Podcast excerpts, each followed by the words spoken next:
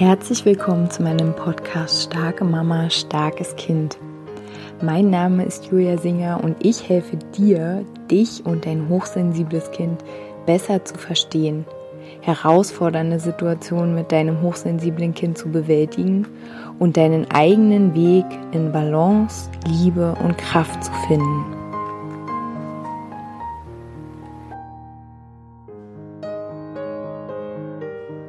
Ja, wie ist das eigentlich bei euch, wenn euer Kind irgendein Verhalten zeigt, was ihr nicht mögt oder was euch nervt oder Verhalten, was euch stört oder einfach Verhalten, was ihr vielleicht nicht versteht?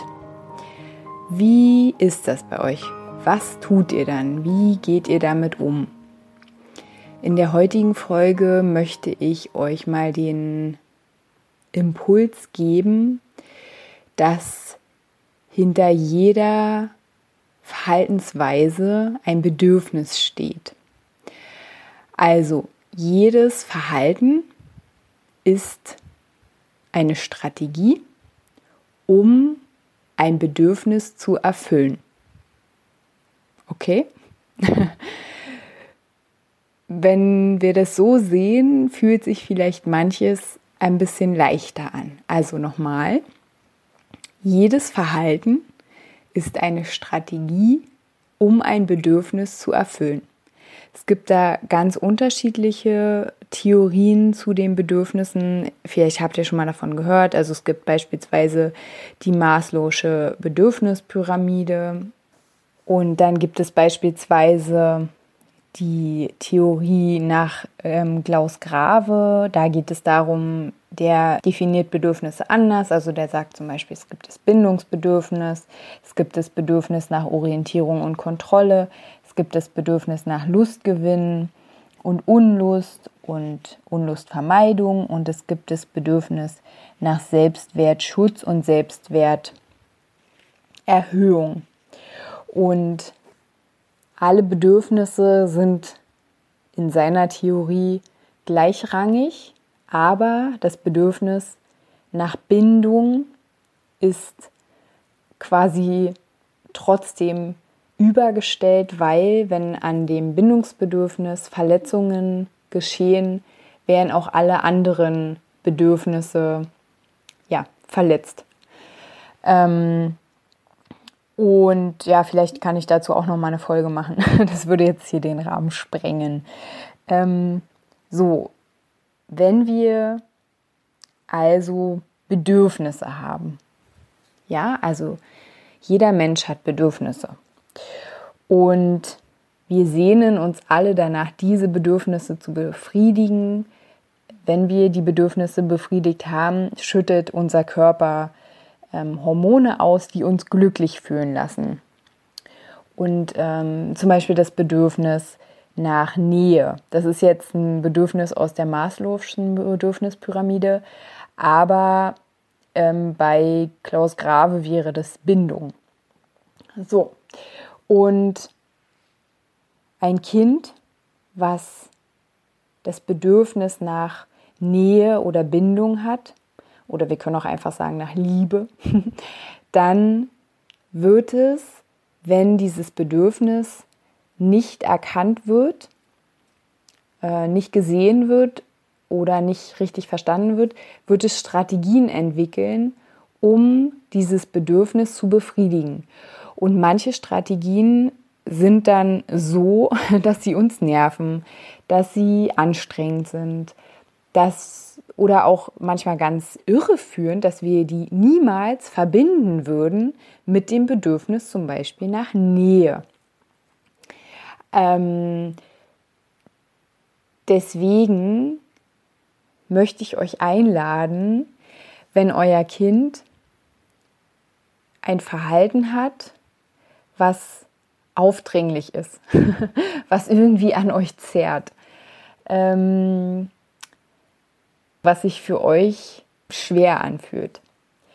Dass ihr dann zuerst mal denkt, okay, das ist jetzt eine Strategie, aber nicht um mich zu manipulieren, um, ähm, um mich zu testen, um zu trotzen, hm, also was es da alles gibt, sondern mein Kind möchte ein Bedürfnis befriedigen und dann ähm, könnt ihr ja mal überlegen, geht es jetzt gerade um Bindung, also will mein Kind Nähe, ähm, geht es darum, dass es sich gerade irgendwie orientierungslos fühlt, ähm, überfordert, überreizt, ja? geht es um Kontrolle oder geht es um einen Lustgewinn oder die Vermeidung von Unlust oder geht es um den Selbstwert, dass ähm, das Kind den Selbstwert schützen möchte.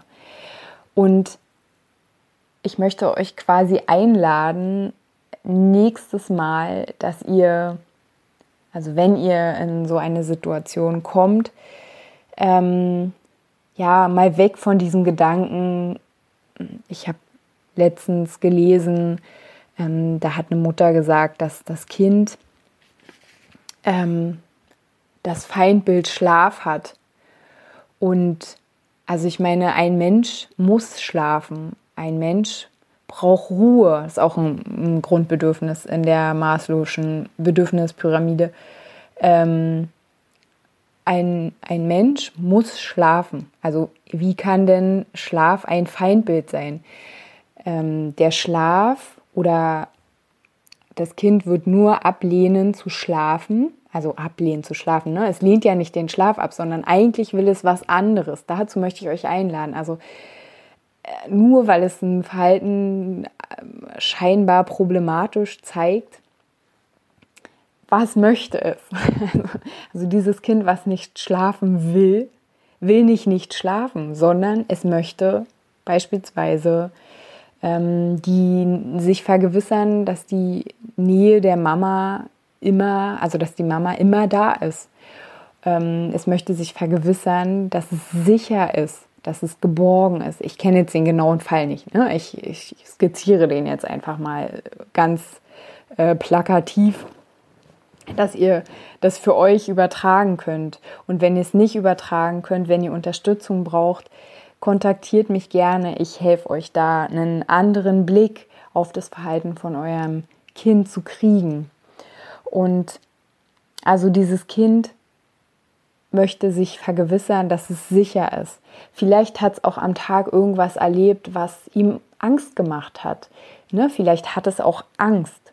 Oder vielleicht, ähm, es gibt ja auch Kinder, die, die zum Beispiel Angst haben, schlafen zu gehen, weil sie Angst haben, nicht mehr aufzuwachen. Das wäre dann auch Kontrolle.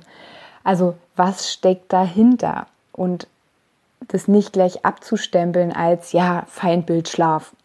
nee, es geht nicht um Schlaf. Ähm, es geht, also meistens, meistens geht es nie, also wenn es schon Strategien sind, die sich richtig ähm, eingeschwungen haben, dann geht es nie um das, worum es eigentlich zu gehen scheint. ähm, genau, also besonders bei so ganz problematischen Verhaltensweisen, da geht es eigentlich nie darum, ne, was man an der Oberfläche sieht. Und wiederum andererseits ähm, gibt es ja auch so ganz offensichtliche Situationen, wo ähm, ein Kind ja einfach die ganze Zeit zum Beispiel auf den Arm möchte. Und da geht es dann ganz offensichtlich einfach nur um die Nähe. Und dann ist es halt unsere, ist es an uns, eine Balance zu finden zwischen dem Bedürfnis unseres Kindes und unserem eigenen Bedürfnis, ne? weil wir sind ja verantwortlich für uns, dass wir in unserer Kraft sind. Und es ist ja letztendlich so, dass kein Bedürfnis wichtiger oder unwichtiger ist als ein anderes Bedürfnis. Also ich meine von den Familienmitgliedern. Alle Bedürfnisse sind gleich wichtig. Und man kann aber schon gucken, okay, wer kann jetzt einfach gar nicht mehr. Also dann, da müssen dann die anderen quasi zurückstecken in diesem Moment. Die tragen dann den anderen mit. Aber es, also in meiner Welt gibt es kein wichtiger und unwichtiger oder unwichtig. Also in meiner Welt gibt es kein, dessen Bedürfnis ist wichtig und sein Bedürfnis ist unwichtig. Das gibt es bei mir nicht. und genau, also ich möchte euch mit dieser Folge auch Mut machen, weil Strategien, die sich ein Kind oder auch ein Erwachsener, also auch wir haben Strategien, die ähm, uns vielleicht manchmal gar nicht bewusst sind oder anders. Also das Bedürfnis unter den Strategien ist uns manchmal gar nicht bewusst, aber eigentlich geht es um das Bedürfnis und manchmal, wenn wir das Bedürfnis ähm, herausfinden, dann können wir auch neue Strategien erlernen, die uns vielleicht nicht so schädigen. Also jemand, der halt viel nach ähm, Selbstwerterhöhung sucht und der nur arbeitet und irgendwann krank wird, weil er halt nur arbeitet und sich überhaupt nicht um sich sorgt, der wird, wenn er mal stehen bleibt und tief schaut und sieht, okay, es geht mir eigentlich um meinen Selbstwert, ähm, der könnte sich auch eine andere Strategie dann überlegen, wie er dieses, diese Selbstwerterhöhung erreicht. Ne? Also ich will sagen, dass es nicht nur bei Kindern gibt, also ich meine, Kinder werden ja zu Erwachsenen und natürlich wachsen die äh, Strategien dann mit. Das ist ja auch das Problem meistens. Und ja, man kann die Strategien aber verändern, wenn wir darunter das Bedürfnis erkennen, wenn wir uns die Ruhe nehmen, wenn wir für uns sorgen und ähm, in einer guten, in einem, in einem guten, bewussten Zustand sind, dann können wir unter dem Verhalten unserer Kinder das Bedürfnis suchen. Und ähm, genau, das ist meine Folge diese Woche. Ich freue mich wie immer über eine Rezension bei iTunes, falls ihr das noch nicht gemacht habt. Ich freue mich über jeden Daumen nach oben. Ich freue mich über jeden Abonnenten. Freue mich über jede von euch, die Lust hat, in unsere Gruppe zu kommen. Ich finde es da wirklich ganz muckelig. Und ähm, genau, wenn ihr noch nicht in meinem Newsletter seid, dann könnt ihr mich gerne anschreiben. Ich, als Dankeschön habe ich ein kleines PDF, wo es darum geht, wieder in die liebe Verbindung mit eurem Kind zu kommen, wenn ihr in stressigen und angespannten Zeiten seid. Ihr könnt auch gerne mal auf meine Website gucken, www.starkemama-starkeskind.de. Und ich wünsche euch jetzt erstmal alles, alles Liebe und eine wunderschöne Woche. Bis dahin.